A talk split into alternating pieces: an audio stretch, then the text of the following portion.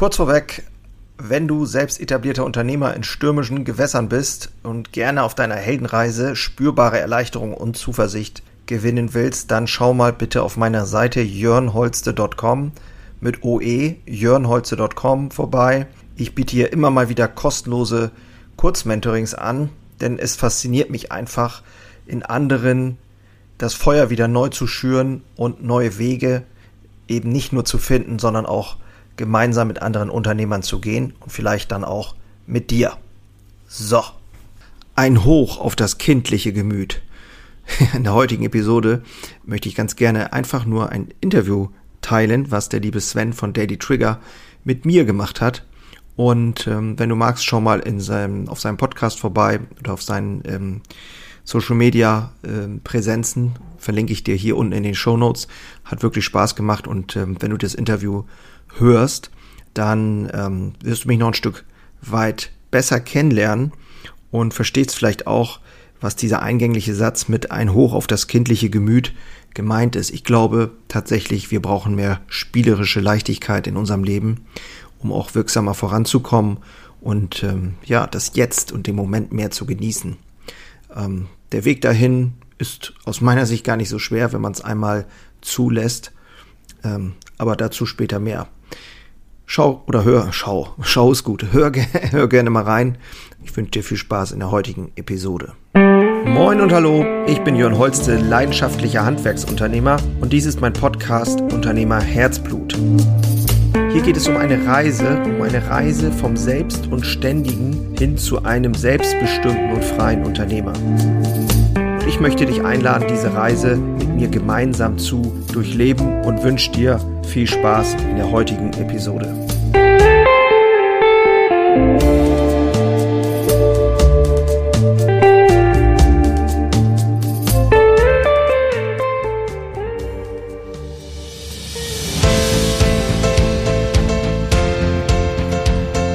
Mein Name ist Sven Neumann und ich begrüße dich zu einer neuen Episode von The Daily Trigger, dein Podcast über Liebe zur Weisheit oder besser gesagt Philosophie to go. Was solltest du über das Leben wissen? In diesem Podcast sprechen wir über Weisheiten bekannter Philosophen sowie Lebenseinstellungen und Sichtweisen erfolgreicher Entrepreneure. Ich lade dich dazu ein, mit auf die Reise nach einem erfüllten Leben zu kommen.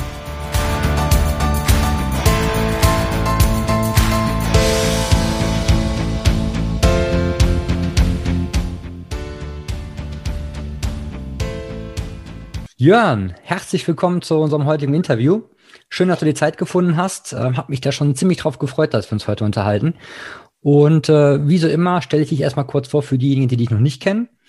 Du bist Jörn Holste, 46 Jahre, wohnst in Sottrum in Niedersachsen. Du bist in einer festen Partnerschaft. Du hast einen Sohn und eine Tochter. Deine Hobbys sind das Fliegen. Also nicht als Passagier, sondern du fliegst selber. Mhm. Alte Mustangs. Da müssen wir auch noch gleich drüber sprechen. Ja. Aquascaping und Sport. Du bist Geschäftsführer und Inhaber der Igelbäckerei Holz in der 3. Generation. 7 Filialen, rund 120 Mitarbeiter. Dein größter Traum ist recht unspektakulär, nämlich regelmäßige lange Urlaube. Da musst du uns auch noch näher was zu erzählen. Deine höchsten Werte sind Liebe, Freiheit, Kreativität und Neugier. Dein Lebensmotto ist, sei ein aktiver Träumer erfüllt durch Aktion. Das ist ein Statement von Bruce Lee. Genau. Nebenbei unterstützt unter dem Header Unternehmer Herzblut Selbstständigen, dabei ihr Unternehmensdasein zu entwickeln, hast deinen eigenen Podcast und 2 YouTube-Channels, die du mit Content bereicherst und du selbst bezeichnest dich als ehemaliger Selbstsaboteur. Hab ich da jetzt erstmal irgendwie was vergessen am Anfang? Ja. Nee, passt, alles gut. Super. Spannend. 3. Generation Bäckereihandwerk. Da stellt sich für mich direkt die Frage, hattest du eigentlich eine Wahl? Naja, es stand keiner mit einer Waffe vor mir am Kopf gehalten, hat gesagt, du machst das jetzt. So war es nicht. Aber subtil wurde das, glaube ich, schon von mir erwartet. Und wenn du das von klein auf an mitbekommst, dann ja, ist immer die Frage, ne? Hast du dann wirklich eine Wahl? Schwierig. Also ich habe lange Zeit mir eingeredet, dass ich immer die Wahl hatte. Ich glaube, rückblickend gesagt, hatte ich nicht so richtig die Wahl. Hatte dann auch zwischenzeitlich immer mal wieder so ein Tief, wo ich gemerkt habe, eigentlich will ich was anderes. Oft dann versucht auszubrechen und so in der Jugend oder der späteren Jugend. Und von daher, ja, gibt so zwei Seiten der Medaille an dieser Geschichte. Aber es ist schon so, dass du als kleiner Junge immer in der Bäckereistube unterwegs warst und hast quasi das Handwerk von Kind auf, ja, was eigentlich in deinem Tagesablauf präsent, oder? Genau, ja. Ich habe als 8-Jähriger in der Backstube gestanden, nachts sogar, weil das ja auch faszinierend war, ne? Da in der Backstube dabei zu sein und Brötchen in so eine Maschine reingeschmissen, dass die sich drehen, dass die langgerollt werden, aus so kleinen runden Teigballen haben wir dann längere gemacht für die Brötchen. Und da durfte ich dann immer die so reinschmeißen in diese Maschine. Das habe ich ganz oft und ganz gerne gemacht. Oder bin morgens mit meinem Vater dann, weiß ich, um 5 Uhr losgefahren mit dem Bus, wenn es noch dunkel war, die Brötchen ausfahren zum Supermarkt hier auf dem Dorf. Damals gab es so auf dem Dorf noch so kleine Supermärkte. Das ist heute ja überwiegend auch nicht mehr der Fall. Und spätestens auf dem Rückweg bin ich dann eingepennt. Und wenn wir dann auf den Hof gerollt sind, dann habe ich mich halt hingelegt. Oder mein Vater hat mich einfach liegen lassen und bin dann irgendwie 2 Stunden später wieder aufgewacht in dem Auto.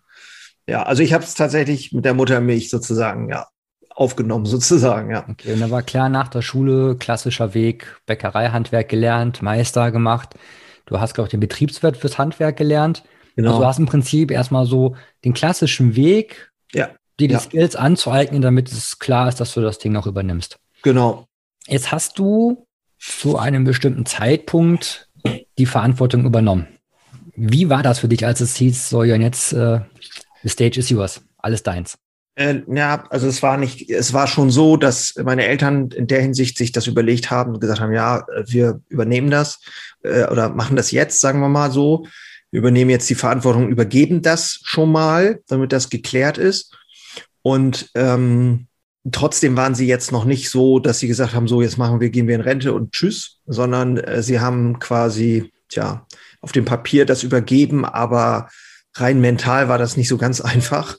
Besonders also für meine Mutter lange Zeit nicht, die ist dann leider sehr krank geworden. Und mein Vater war es auch sehr lange recht schwierig, sagen wir mal so.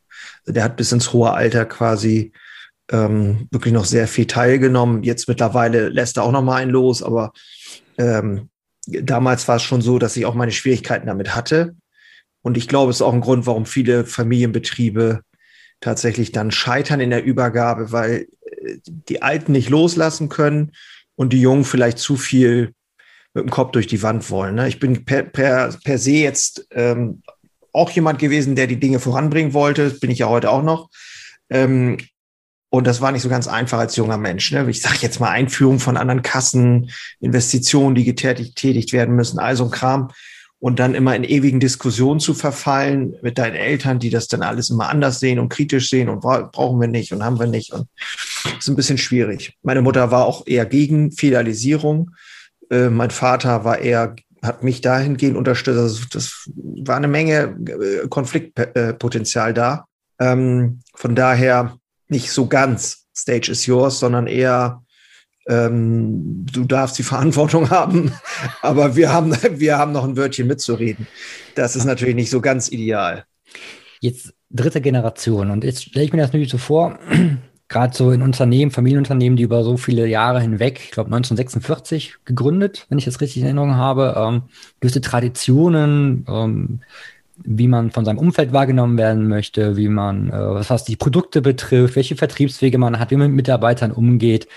Wenn du sagst, ja, auf dem Papier war das so, dass du jetzt die Verantwortung übernommen hast, aber operativ waren quasi deine Eltern noch mit dabei. Wie haben das denn die Mitarbeiter wahrgenommen? Oder gab es da ein Feedback? Gab es da so die typischen Auseinandersetzungen hinten zwischen Theke und Backstube nach dem Motto, das wird so gemacht, nein, wir machen das jetzt so und was sagst du mir eigentlich zu sagen? Gab es sowas? Nicht so stark, würde ich sagen. Nicht ganz so präsent. Also wir haben das, glaube ich, ganz gut hingekriegt insgesamt, aber natürlich gab es diese Konflikte so in abgeschwächter Form auch immer wieder. Ne? Ich sag mal, grundsätzlich waren die Mitarbeiter, die kannten mich ja. Also ich bin ja quasi dann, ich habe ja hier schon gearbeitet, dann auch nach Meister und so weiter und habe dann quasi, ich kannte ja wirklich jeden. Ne? Und die eine oder andere Mitarbeiterin, die kannten mich, seitdem ich, weiß ich nicht, kleiner Scheißer war sozusagen. Ne?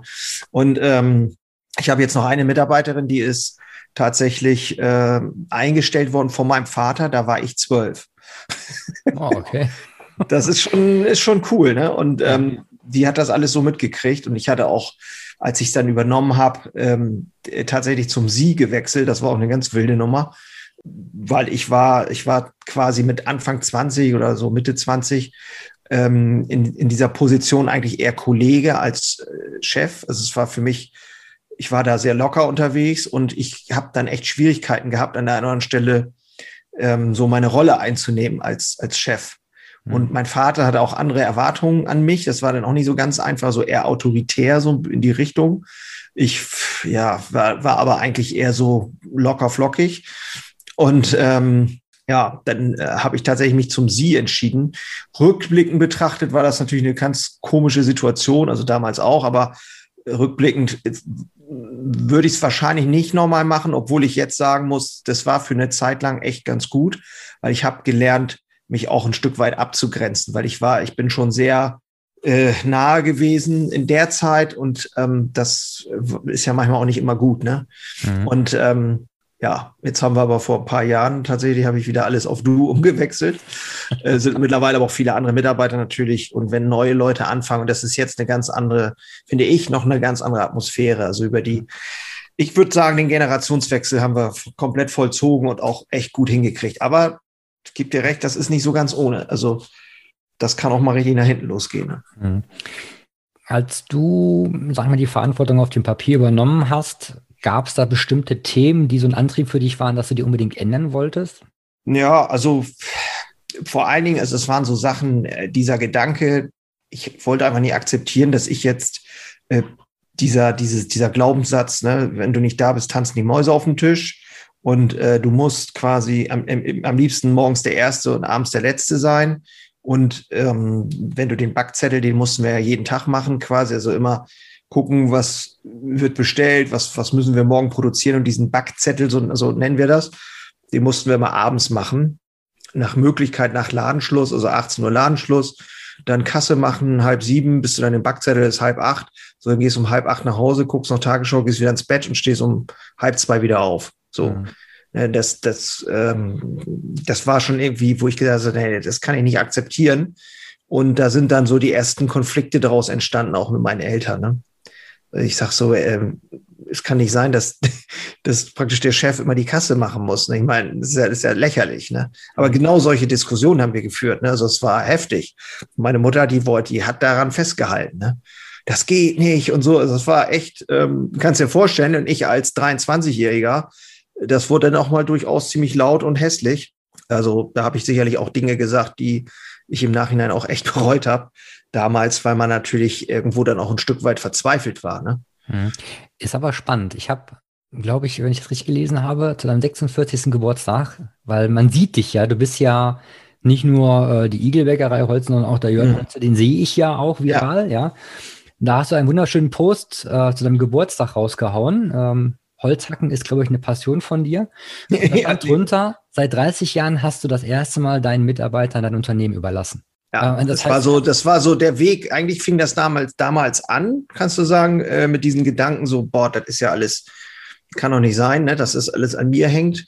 Und ein Feiertag ist natürlich, ich kenne so gut wie, also es gibt nur ganz wenige Kollegen von mir, die jemals an einem Feiertag nicht in der Firma sein würden. Ich meine, weil sie es auch gar nicht wollen. Also ich bin ehrlich, ich wäre auch gerne in der Bäckerei gewesen, das ist überhaupt kein Problem, weil ich das ja auch irgendwie gerne habe oder gerne mache, einfach da zu sein, also die Atmosphäre aufzunehmen, gerade an so einem Tag, da geht richtig was rund. Ne?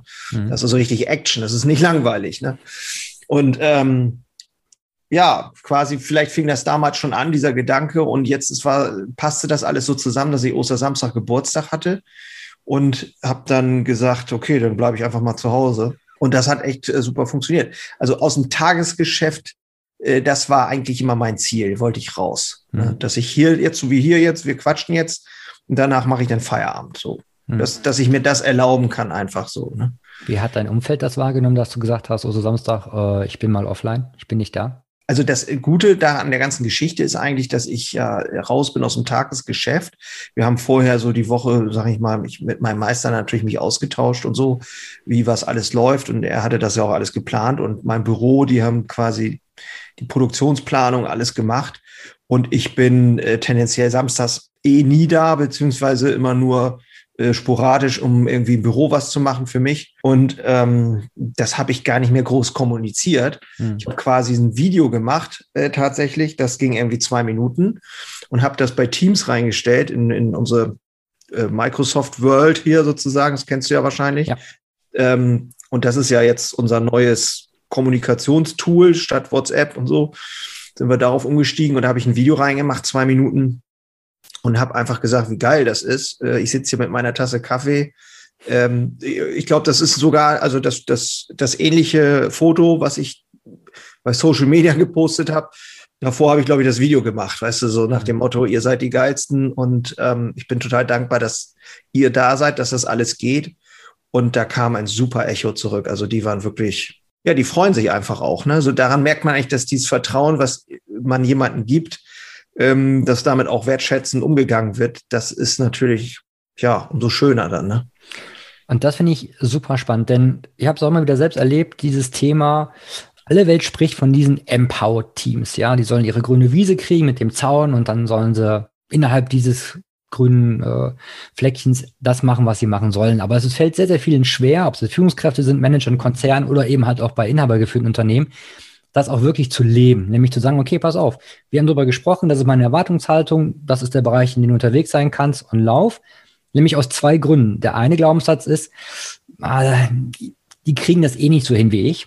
Ja, dabei Richtig. Hast du dann schon den ersten Gap gefunden, nämlich das ist deine Aufgabe, die Mitarbeiter dann zu entwickeln.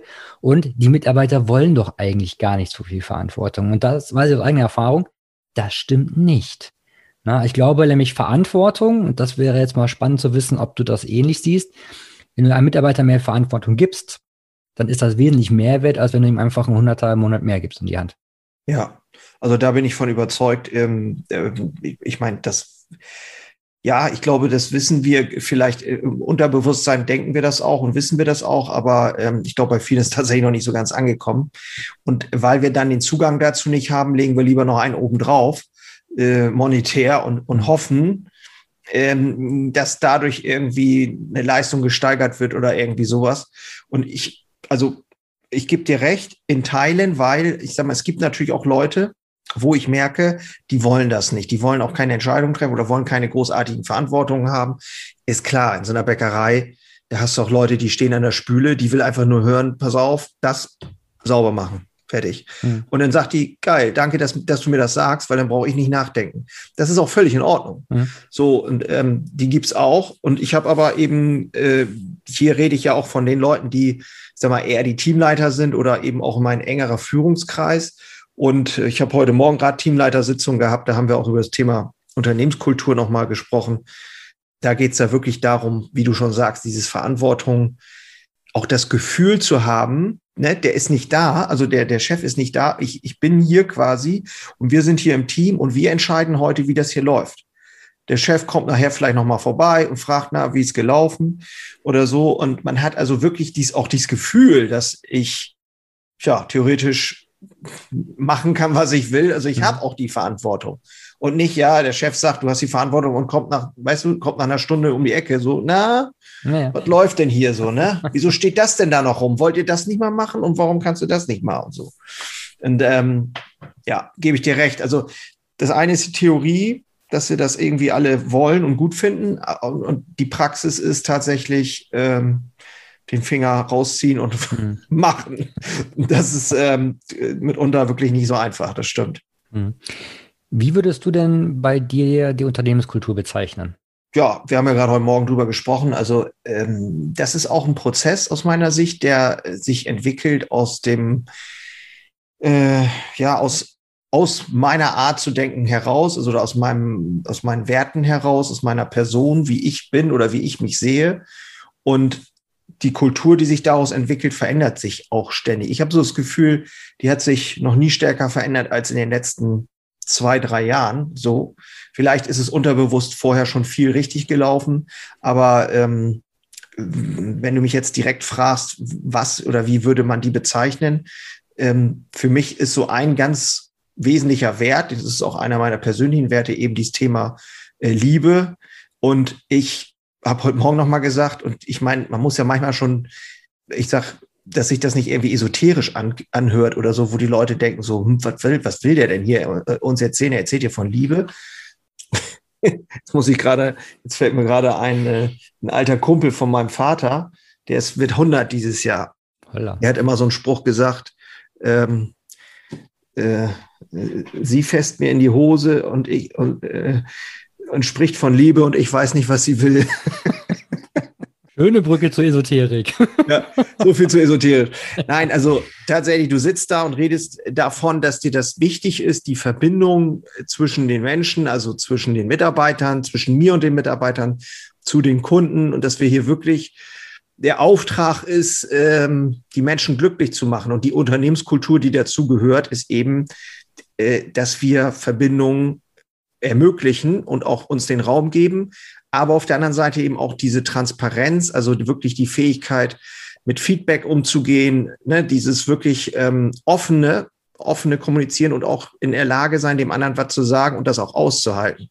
Das ist natürlich für viele erstmal in der heutigen Welt unheimlich schwierig, damit klarzukommen, weil es geht nie darum, ob jemand gut oder schlecht ist, sondern höchstens, ob das, was er tut, funktioniert oder einen Vorteil hat oder eher einen Nachteil hat. Ne? Mhm. Und wenn du jemanden sagst, das war jetzt scheiße, was du gemacht hast, ich übertreibe jetzt ein bisschen, dann ist erstmal ja ganz oft, was willst du mir denn erzählen? Ne? Mhm. So die Abwehrhaltung. Und das aber auszuhalten und sagen, hey, danke, dass du mir das sagst, kannst du mir vielleicht dabei helfen, dass es nie wieder passiert oder so.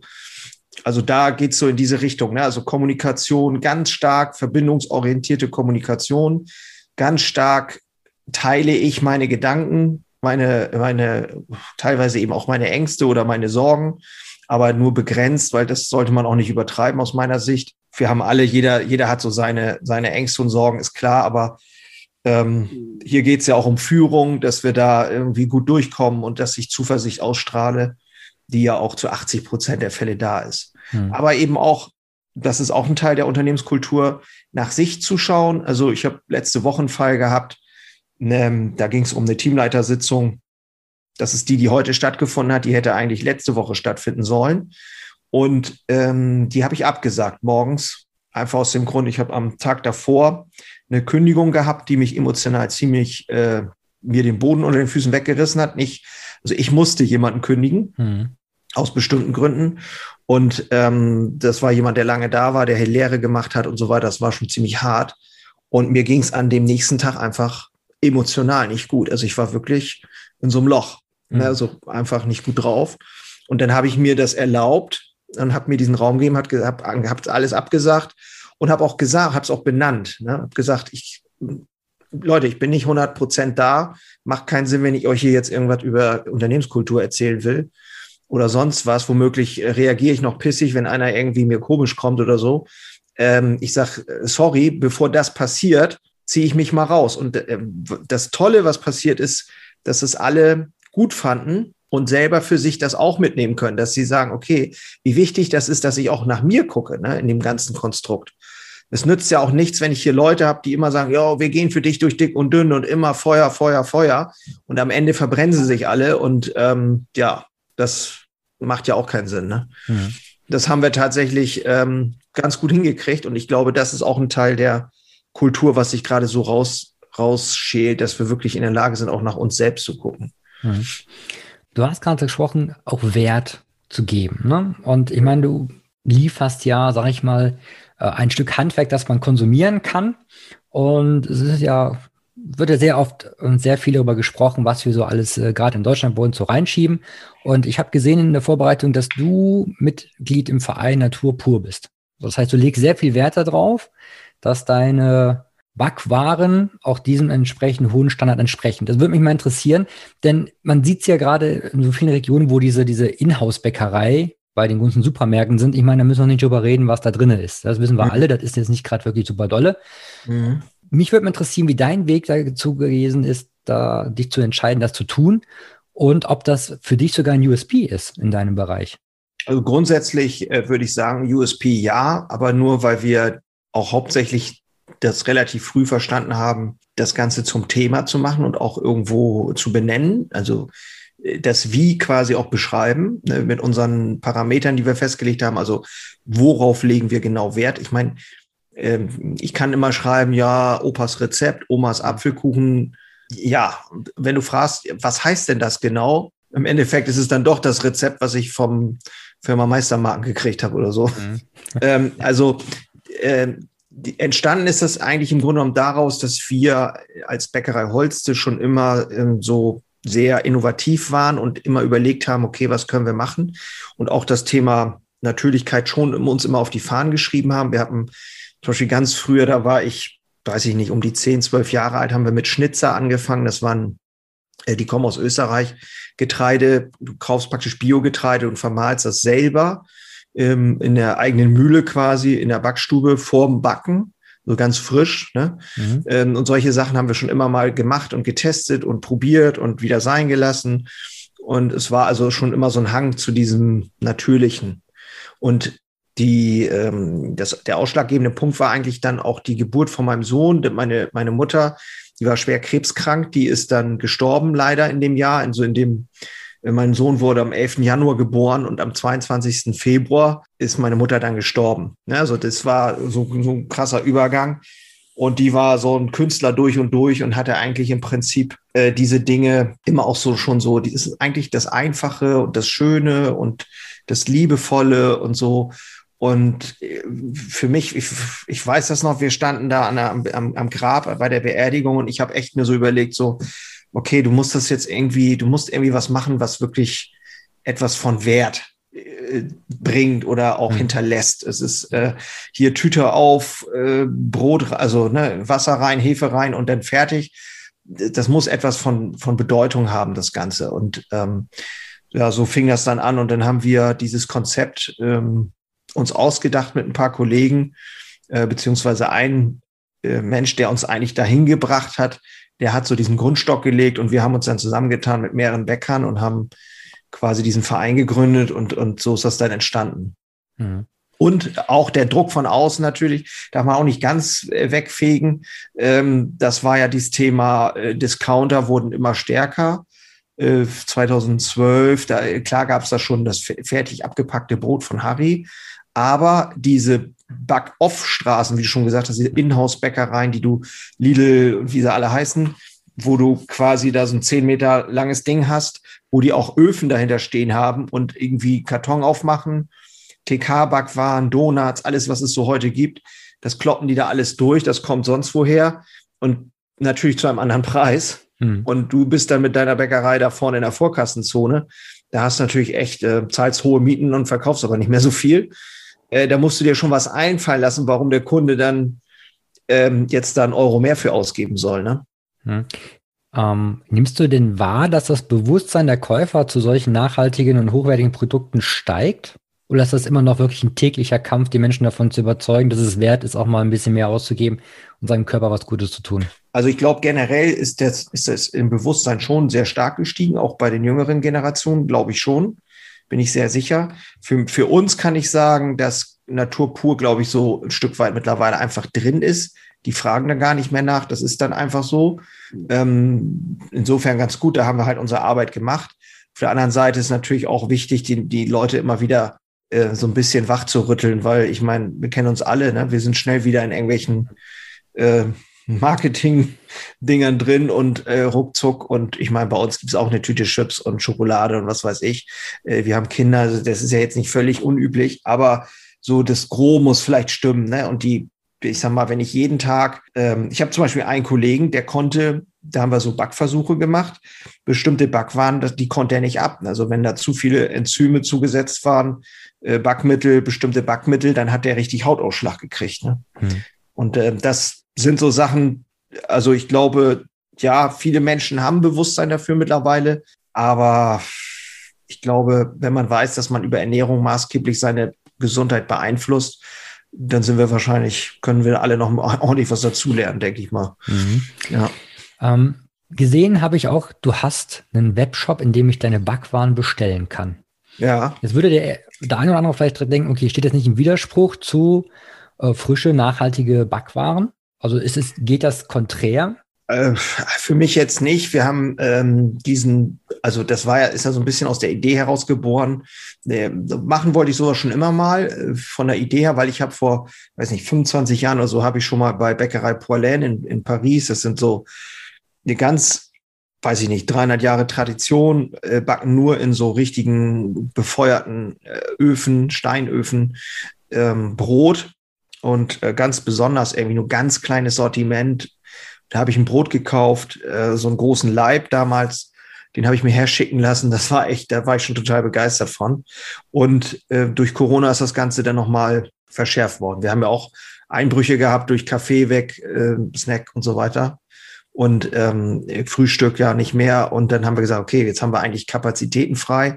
Bevor wir die Leute jetzt alle in Kurzarbeit schicken, lass uns doch mal gucken, ob man sowas hinkriegt, ob wir sowas machen kann. Und dank der Technik heute, Shopify, PayPal, hast nicht gesehen, hast du so ein Ding irgendwie relativ schnell hochgezogen. Aber dann wiederum auch, was man dann feststellt, ist, okay, mal eben schnell hochgezogen ist dann doch nicht.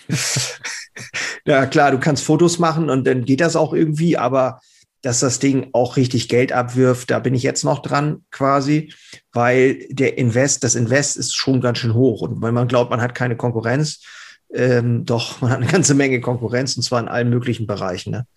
Und was die Frische angeht, das ist mittlerweile so, wir haben also die Produkte, die wir da verkaufen, entweder sind es Brötchen zum Fertigbacken, ganz klassisches halbgebackenes Brötchen, wie du es vielleicht auch kennst, woanders her.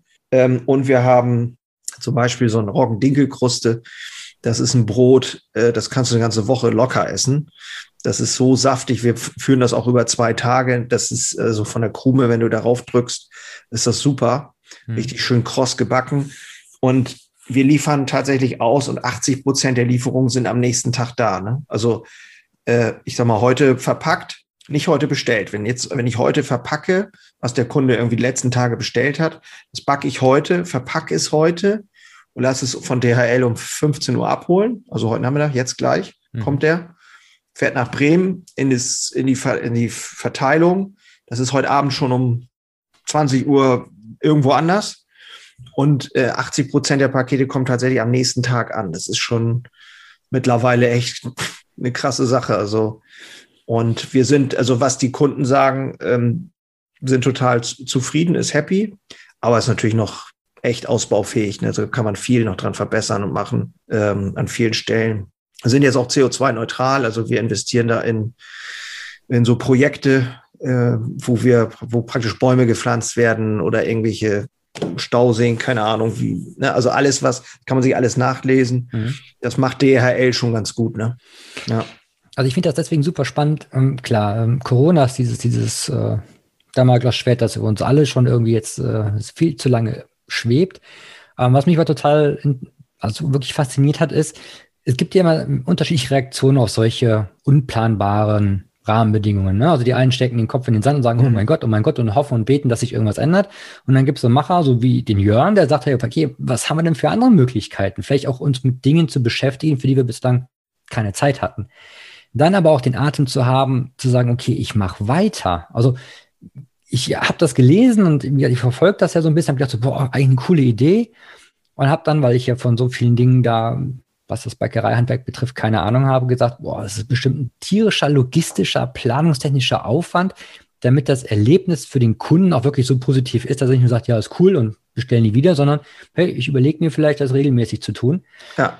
Für mich ist da wirklich ganz wichtig, was bringt dich denn, abgesehen mal von dem Invest? Du sagst, okay, du hast jetzt natürlich investiert, du möchtest auch irgendwo den Return of Invest dann wieder haben. Ja. Aber ich meine, da gehört ja schon ein bisschen mehr dazu, als nur den rein monetären Aspekt, zu sagen, okay, wir machen das jetzt weiter. Also was ist da so die treibende Kraft für dich zu sagen, so nee, ich halte da jetzt dran und wir entwickeln das weiter? Ja, das ist eine gute Frage. Also ich glaube, da brauchen wir uns auch nichts vormachen. In irgendeiner Form sind wir, glaube ich, alle auch ein Stück weit egogetrieben, die als Unternehmer unterwegs sind. Klar, eine gewisse Anerkennung, die man sich wünscht oder so, die steckt in jedem von uns drin. Das hat vielleicht, spricht bloß keiner aus so richtig, aber ich glaube, das ist bei vielen so, das ne, so ein bisschen das Napoleon-Syndrom. Aber noch mehr ist es eigentlich, wenn ich, und natürlich hängt das auch damit zusammen, wenn ich dieses positive Feedback sehe und von meinen Produkten begeistert bin oder die auch gut finde oder einfach das, wie wir das machen, gut finde, das ist dann für mich wie so ein, das ist eigentlich wie ein Spiel so ein bisschen. Ne? Also wir uns ja vorstellen jetzt, diese ganze Shopify-Geschichte, ist dieser ganze technische Aspekt, den finde ich halt irgendwie ganz abgefahren. Dann hast du aber auch noch, du musst halt überlegen, okay, wir wollen da Karten reinlegen, das soll nett sein, wir wollen schön verpacken und also es sind halt zig Dinge, die man daran dann machen kann und optimieren kann und das macht mir dann auch Freude. Ich finde schon, dass diese Botschaft von Authentizität, von Ehrlichkeit, von Liebe zum Produkt, von Handwerk generell, und das spreche ich jetzt nicht nur für mich, sondern glaube ich fürs gesamte Handwerk, dass das, finde ich, einen unheimlich hohen Wert hat und es einfach, ja, es auch wert ist, dass wir das vertreiben sozusagen oder möglichst viele Menschen davon eben auch profitieren. Ne? Und ich habe halt auch, es ist immer so bei mir, vielleicht so kurzer Schwenk zum Aquascaping. Ich hatte überhaupt keine Ahnung von Aquarium und ich weiß nicht, was es ist, aber irgendwas ist es dann, wenn ich irgendwas sehe, dann denke ich so, ey, cool, das will ich auch mal machen. So, und dann guckt man sich halt stundenlang die YouTube-Videos an. Meine Frau ist dann schon mal völlig abgenervt, weil ich irgendwie jeden Abend auf dem Sofa liege und mir die YouTube-Videos angucke. Und dann fängt man halt an, irgendwas zu machen und dann ist natürlich schon dieser Gedanke irgendwann da, okay, jetzt hast du es und das sieht auch ganz geil aus und fertig. Und das ist so eine Unternehmerkrankheit, ne? Dass man irgendwie die Dinge anfängt und dann auf einmal merkst du, tja, ist jetzt irgendwie die Luft raus oder was ist los? Ne? Dann lässt du es wieder los. Und das ist halt im Unternehmertum extrem gefährlich, weil du Dinge anschiebst und anfängst und dann, du kannst sie ja nur loslassen. Und das ist, finde ich, die Kunst so mittlerweile auch in meinem Job, Dinge zu starten, da bin ich echt gut drin, aber dann das an die richtigen Leute zu übergeben und konsequent weiterzuentwickeln. Und ich versuche gerade, und das ist so mein Thema auch generell, diese Leidenschaft, die ich habe, um etwas zu starten, auch in der Leidenschaft, die Leidenschaft zu haben, etwas besser zu machen oder etwas besser zu entwickeln, konsequenter zu entwickeln. Das ist genauso wie die Arbeit auch an mir selber. Wir teilen da ja auch so ein bisschen die Leidenschaft für diesen Stoizismus, die Einfachheit in den Dingen zu erkennen und einfach diesen Spaß zu haben in dem, was ich jetzt hier tue und versuche, das besser zu machen und auch als besserer Mensch mich zu entwickeln. Und irgendwie ist das so ein Antrieb mittlerweile. Und beim Thema Aquascape, um das zu Ende zu bringen, ich habe dann auch auf einmal, das hat jeder mal, dass du dann Algen kriegst. Ne? Algen tauchen auf. In dem Fall bei mir sind es Rotalgen.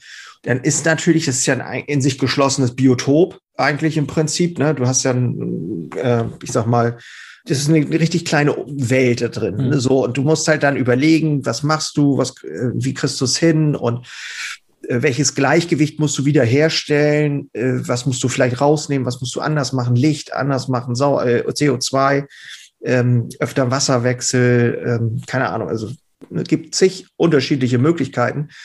Und da dann wieder so ein bisschen die Leidenschaft drin zu finden und sagen so, weil ich war schon kurz davor, das wieder abzubauen, weißt du? Und sagen so, scheiße, reicht, ne? Habe ich jetzt ein Jahr gemacht, fertig. Und jetzt habe ich aber, ne, das ist jetzt so, ich denke, nee, das machst du nicht. Und weil ich dieses Muster auch bei mir immer wieder erkannt habe, etwas anzufangen und es nicht zu 100%ig zu Ende zu bringen. Klar, manchmal muss man auch sagen, Schluss aus. Das musst du ja auch erkennen als Unternehmer, wenn etwas komplett daneben läuft. Aber auch mal die Leidenschaft zu entwickeln, etwas besser zu machen, ich glaube, das macht dann im Endeffekt ja nochmal den Unterschied aus. So. Also da kann ich dir sagen, aus eigener Erfahrung, ich hatte mal 2 große Becken und 2 Nanobecken gleichzeitig, ich kenne das Problem. Weil irgendwann geht dann das Thema, jetzt hast du das für dich so wunderbar eingeräumt, dann ist der nächste Step eigentlich, es muss ein größeres Becken her. Ja? Dann reicht das 500 Liter Becken, nee, es muss dann das 1000er sein. Und dann guckt dich dann schon den Vermieter an und sagt, naja, ob die Statik das hergibt. Also ich kenne das. Ja? Sehr schön. Aber es ist ein super tolles Hobby. Also. Ja. Leidenschaft des Jörn Holste. Und neben der Liebe zum Handwerk, nenne ich es jetzt einfach mal, hast du ja auch, glaube ich, einen Antrieb entwickelt, anderen Menschen dabei zu helfen, den gleichen Weg zu beschreiten, den du gegangen bist, aber eben halt mit vielleicht nicht jeder dieser Stolpersteine und hast dieses Unternehmer Herzblut ins Leben gerufen. Ja. Jetzt einfach mal. Ja. Erzähl uns doch mal, wie kam es dazu und welchen Stellenwert nimmt der Unternehmer Herzblut aktuell bei dir noch ein? Gute Frage. Also dazu gekommen ist es eigentlich schon länger, also wirklich schon länger, weil man sich natürlich auch als Kollegen untereinander mal austauscht und ausfragt und so weiter. Und bei bestimmten Dingen, glaube ich, bin ich einen Schritt weiter. Bei anderen Dingen bin ich mit Sicherheit vielleicht genauso weit wie andere oder in manchen Dingen auch hinter anderen. Und somit hat man sich natürlich auch immer mal ausgetauscht, aber konnte auch anderen helfen. Und mein Thema war aber immer dieses, ich möchte nicht abhängig sein. Also dieser Wertfreiheit, der aber quasi nicht wirklich gelebt wurde von mir. Ich habe dann irgendwann mal verstanden, dass Freiheit, ich muss erstmal definieren, was Freiheit überhaupt für mich bedeutet. Heißt das jetzt, ich bin finanziell frei und kann theoretisch, keine Ahnung, auf einer Insel leben oder so? Oder den ganzen Tag die Füße hochlegen? Oder was ist Freiheit überhaupt? Und dann habe ich daraus ja diesen konsequenten Weg entwickelt, für mich erstmal die Freiheit zu entwickeln, aus dem Tagesgeschäft rauszukommen. Was überhaupt nicht heißt, dass ich unabhängig in dem Sinne bin, weil die Bäckerei ihrer Art ja mich auch braucht. Ich bin halt der Chef, der Geschäftsführer. Aber ich bin nicht, sie ist nicht abhängig von mir im Tagesgeschäft und ich bin nicht im Tagesgeschäft sozusagen abhängig von der Bäckerei.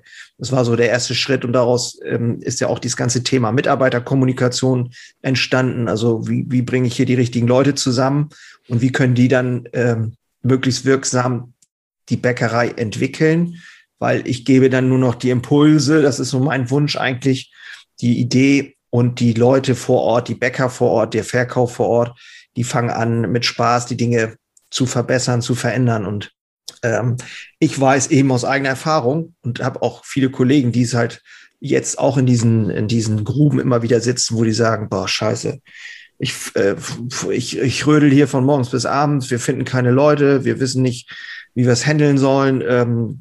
Ich stehe immer noch, obwohl ich irgendwie 100 Mitarbeiter habe. Ich hab genug Kollegen, die haben über 100 Mitarbeiter und stehen selber noch in der Backstube. Ne? Also nicht selten.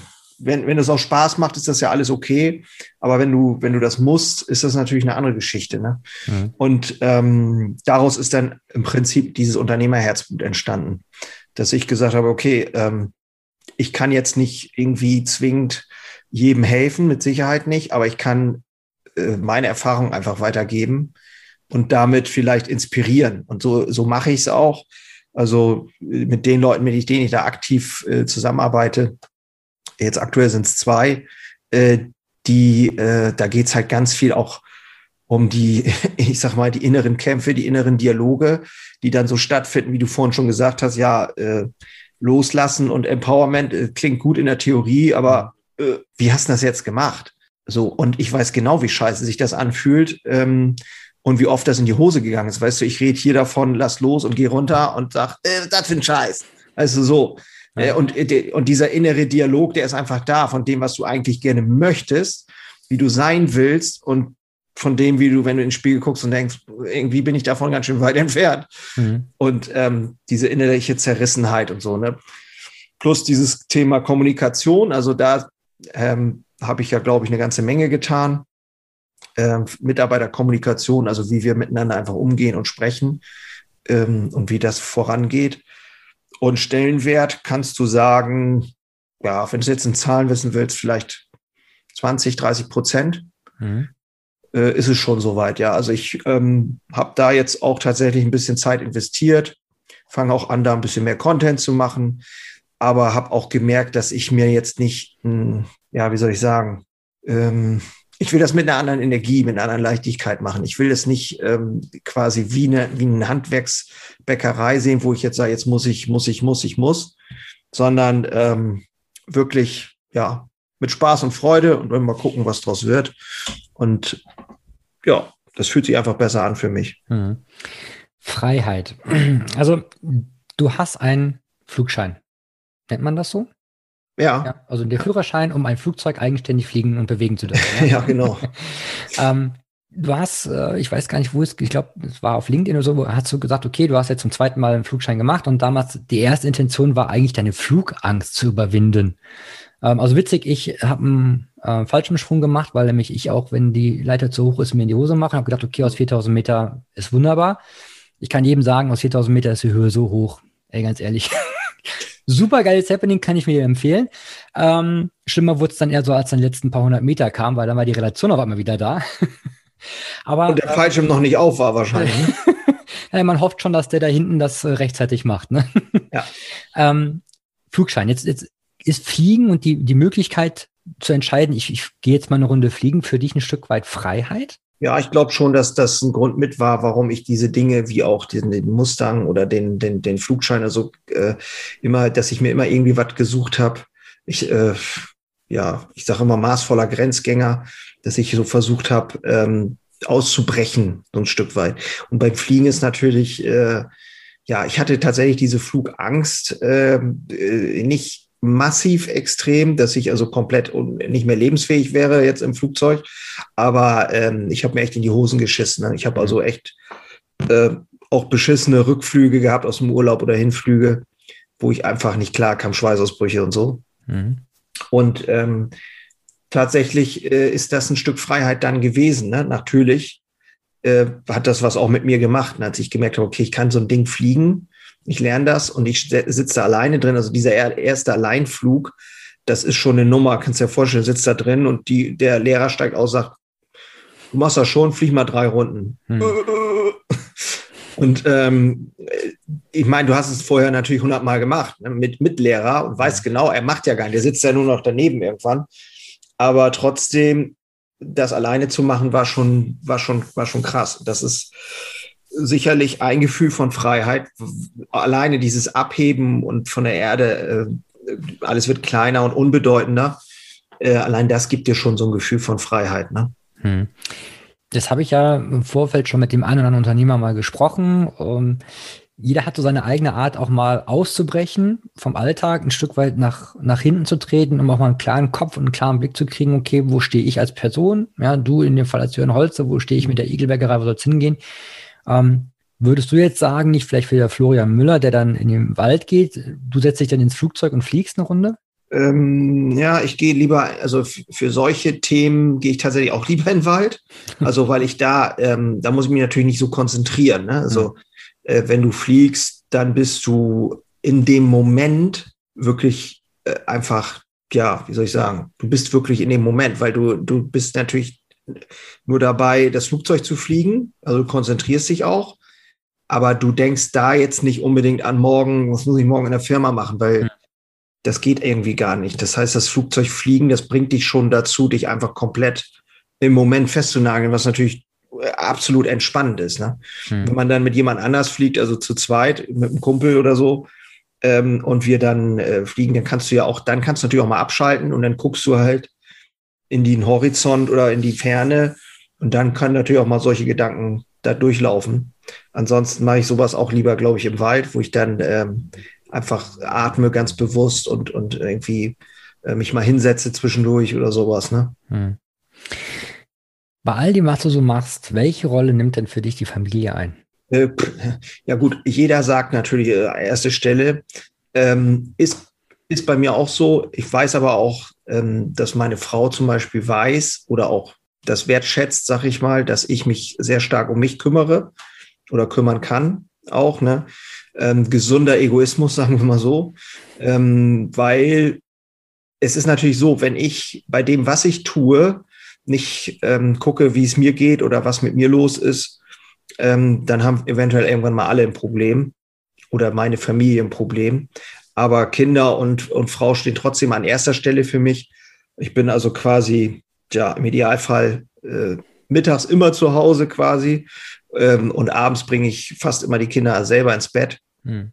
Und das ist für mich schon viel wert. Und auch die Zeit halt, ich mit meinem Sohn zum Beispiel, als der dann in das Alter kam, Skiurlaub gemacht und solche Sachen. Und wir nehmen uns auch kleine Zeiten zwischendurch. Es geht gar nicht aus meiner Sicht um diese, ja, es gibt ja auch so Leute, die dann irgendwie, weißt du, dann steht das über allem und dann irgendwie geht nichts anderes mehr. Und wenn ich dann, ich muss, es ist auch schon erlebt, denn wenn dann ein Kumpel sagt, ich kann auf keinen Fall vor 8 Uhr, weil ich immer dabei sein muss, wenn meine Frau die Kinder badet oder sowas, wo man dann schon manchmal denkt, so, okay, was ist da los? Ne? Mhm. Das kann ich dann manchmal nicht so ganz nachvollziehen. Aber grundsätzlich, glaube ich, geht es um die Qualitätszeit, die man zusammen hat. Und das kann durchaus auch mal nur eine halbe Stunde sein. Da bin ich also auch ganz offen. Mhm. Also, ja. Im Vorfeld zu den Interviews verteile ich ja immer sehr gerne so einen Fragebogen. Dann gibt es eine Frage. Bist du heute da, wo du heute sein wolltest? Und dann hast du ganz klar geschrieben, keine Ahnung, ich weiß nicht, was ich mit Anfang 20 wollte. Ja. Herzerfrischend. Wenn du jetzt mal so in dich hörst, so bist du momentan mit dem, was du so tust? Also ich nehme ja schon, auch wie du das Handwerk für dich definierst und wie du es lebst, auch mit deinem Team, dass das schon irgendwo eine Passion ist. Ist das auch wirklich vollumfänglich so, oder sagst du dir, ja, nee, es ist okay und der Weg bis hierhin ist auch in Ordnung, aber ja, es ist halt so, wie es ist und ich lebe damit, ich würde aber gerne das und das machen. Also du sagtest ja, du hast ab und zu vielleicht mal in der Vergangenheit so Themen gehabt oder so Zweifel. Ja. Ist das bei dir heute immer noch so präsent oder bist du so on fire, dass du sagst, ich habe noch so viel vor mit dem, was ich hier tue, das passt für mich? Also bis zu dem Zeitpunkt, also es war so, als ich die Lehre gemacht habe oder beziehungsweise dann auch nach der Lehre und die Zeit nach der Lehre, da habe ich wirklich richtig für das reine Backen gebrannt. Da habe ich richtig auch Bock drauf gehabt und Spaß gehabt. Dann kam dieses Thema Unternehmertum dazu und dann war ich irgendwie verunsichert. Das war dann auch alles schwierig oder nicht so einfach. Und da habe ich tatsächlich auch, was habe ich am Wochenende mal Schauspielunterricht genommen, nach Hamburg zum Theater, irgendwie sowas gemacht. Ich habe dann tatsächlich auch mal überlegt, Pilot zu werden, also Berufspilot. Das war so alles so Anfang Mitte 20, als ich den Betrieb übernommen habe. Und da war ich oft in Gedanken so, ist es das jetzt? Warum mache ich das? Mache ich das aus Pflichtbewusstsein oder mache ich das? Ganz ehrlich, ich wäre wahrscheinlich kein Bäcker geworden, wenn nicht die Bäckerei da gewesen wäre. Hm. Das ist relativ unwahrscheinlich, würde ich sagen. Aber ich habe gelernt, dass Leidenschaft in dem, was ich tue, also in vielen Dingen stecken kann und Unternehmertum generell. Also ich zum Beispiel Backen mache ich immer noch gerne. Ich komme ehrlich gesagt nur wenig dazu, aber grundsätzlich liebe ich diesen Prozess des Erschaffens. Ja. Den kannst du natürlich in vielen Dingen finden und auch in vielen Dingen irgendwie erleben und durchleben. Und als ich dann das mehr erkannt habe und auch zugelassen habe, dass ich als Unternehmer im Grunde genommen wie so ein großes Kind theoretisch tun und lassen kann, was ich will, indem ich irgendwie mich entwickle, die Dinge weiterentwickle. Das ist ja, also es gibt ja keinen vielseitigeren Job eigentlich als Unternehmer. Du kannst ja im Grunde genommen, ich kann ja theoretisch hingehen, Gewerbe anmelden und irgendwas machen. Mhm. Aber das hat mir nochmal so ein paar Perspektiven geöffnet, wo ich gesagt habe, okay, eigentlich ist das ganz schön geil, weil es zwingt mich natürlich auch keiner, jetzt hier die Bäckerei weiterzumachen. Aber das, was da zurückkommt und was da so, wie ich mich da so ausleben kann, auch an anderen Stellen, das ist schon geil. Das macht mir schon Spaß. Ne? Hm. Ich hätte aber mit Sicherheit, ich hätte auch vielleicht was anderes machen können. Das will ich gar nicht. Dafür bin ich viel zu kreativ und viel zu offen, auch in vielen Richtungen. Also das wäre nicht das Problem gewesen. Okay. Gibt es irgendetwas, das man über den Jörn Holste vielleicht wissen sollte, aber vielleicht noch so gar nicht mitbekommen hast, dass du mal raushauen willst?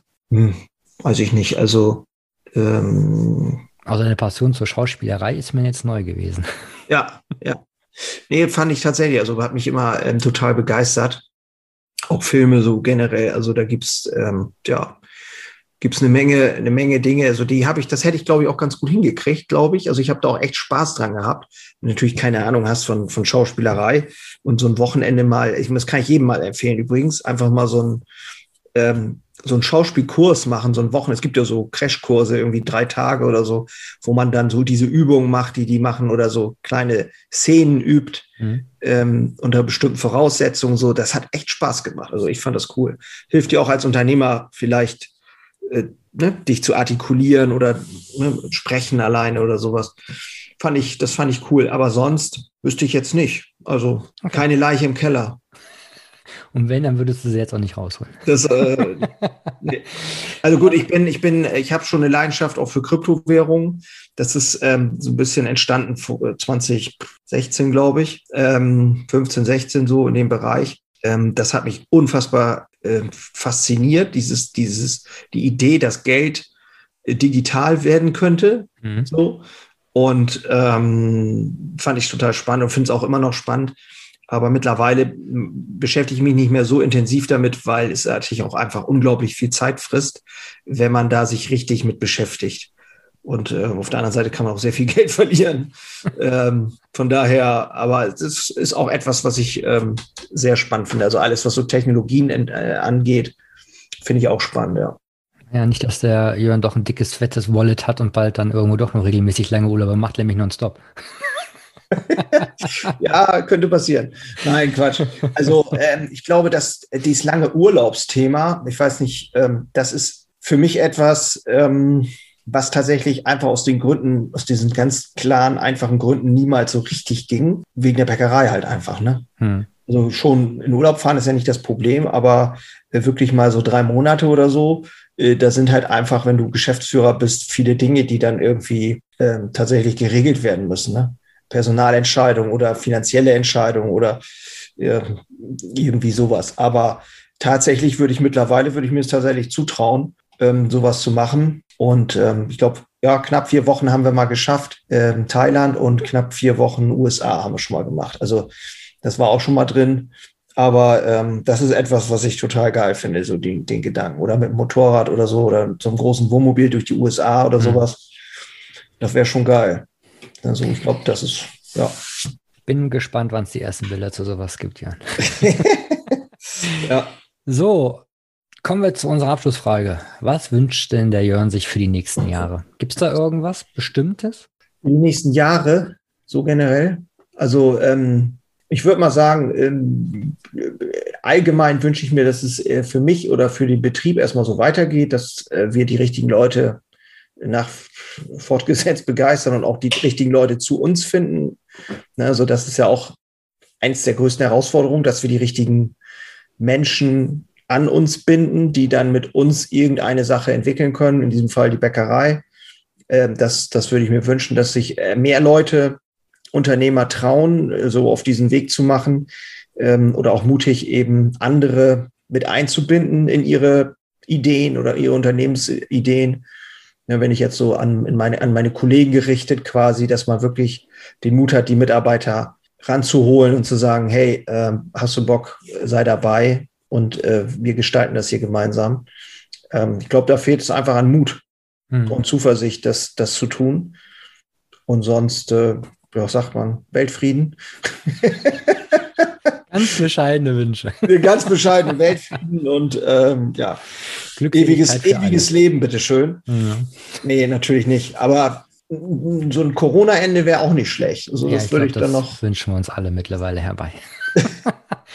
Jörn, es hat mir wahnsinnig viel Freude gemacht. Ganz meinerseits. All jene, die im Handwerk unterwegs sind und sagen, okay, ich möchte irgendwie mal was ändern, was anderes machen und ich verstehe, es muss sich auch was tun. Es wird in den Shownotes natürlich die Möglichkeit geben, dich zu finden. Such den Jörn mal auf Instagram, auf Facebook, der Junge, auch auf YouTube, auch das wird alles verlinkt. Schaut's euch mal an, mega sympathisch und absoluter Leuchtturmcharakter. Und ich freue mich, Teil deines Weges zu sein, auch wenn ich mir das nur anschaue. Und irgendwann werden wir nochmal miteinander sprechen und da bin ich mir sicher, wird der Jörn von einem Wohnmobil irgendwo auf der Welt, neben einem Mustang, den er sich vielleicht geliehen hat, als Cabrio, das Interview führen. Das, ja, so könnte ich mir gut vorstellen. So einen kleinen Drink in der Hand, am Strand sitzen, barfuß. Ich werde mich darauf freuen, Jörn. Da bin ich dabei. Alles Gute und vielen Dank für das Gespräch. Alles klar. Danke, Sven. Bis dann. Ciao. Ciao. So, das war jetzt natürlich eine relativ lange Reise hier heute, knapp 1 Stunde. Ich hoffe, es war was für dich dabei. Du konntest mich noch ein Stück weit besser kennenlernen. Und wenn du jetzt denkst, das wäre vielleicht mal ganz sinnvoll, mit dem Kerl zu sprechen. Vielleicht hat er ein paar gute Ideen für mein Unternehmen und für mein Leben. Und wenn du sagst, okay, da will ich mehr wissen, dann schau bitte mal auf der Webseite joernholste.com vorbei. Da gibt es weitere Informationen zu dem Thema Unternehmer Herzblut. Und ja, dann lass uns doch die Welt einfach ein Stück besser machen und dabei auch noch möglichst viel Spaß haben. Ich finde, das ist eine extrem gute Kombi. Und ich freue mich jetzt schon auf die nächste Episode. Freue mich wie immer, dass du dabei warst. Und mal schauen, was wir beim nächsten Mal machen. Ich habe im Moment so richtig Lust, über Vision zu sprechen. Ich glaube, da werden wir mal über das Thema Vision sprechen. Welche Vision habe ich eigentlich? Und wie bin ich dazu gekommen? Und wie kann eine Vision auch funktionieren für dich? dass sie zum Leitstern wird, vielleicht sogar. Ja, das alles und viel mehr dann in der nächsten Episode. Ansonsten würde ich mal sagen, schöne Grüße, wo auch immer du bist. Ich bin damit raus. Mach's gut. Ciao.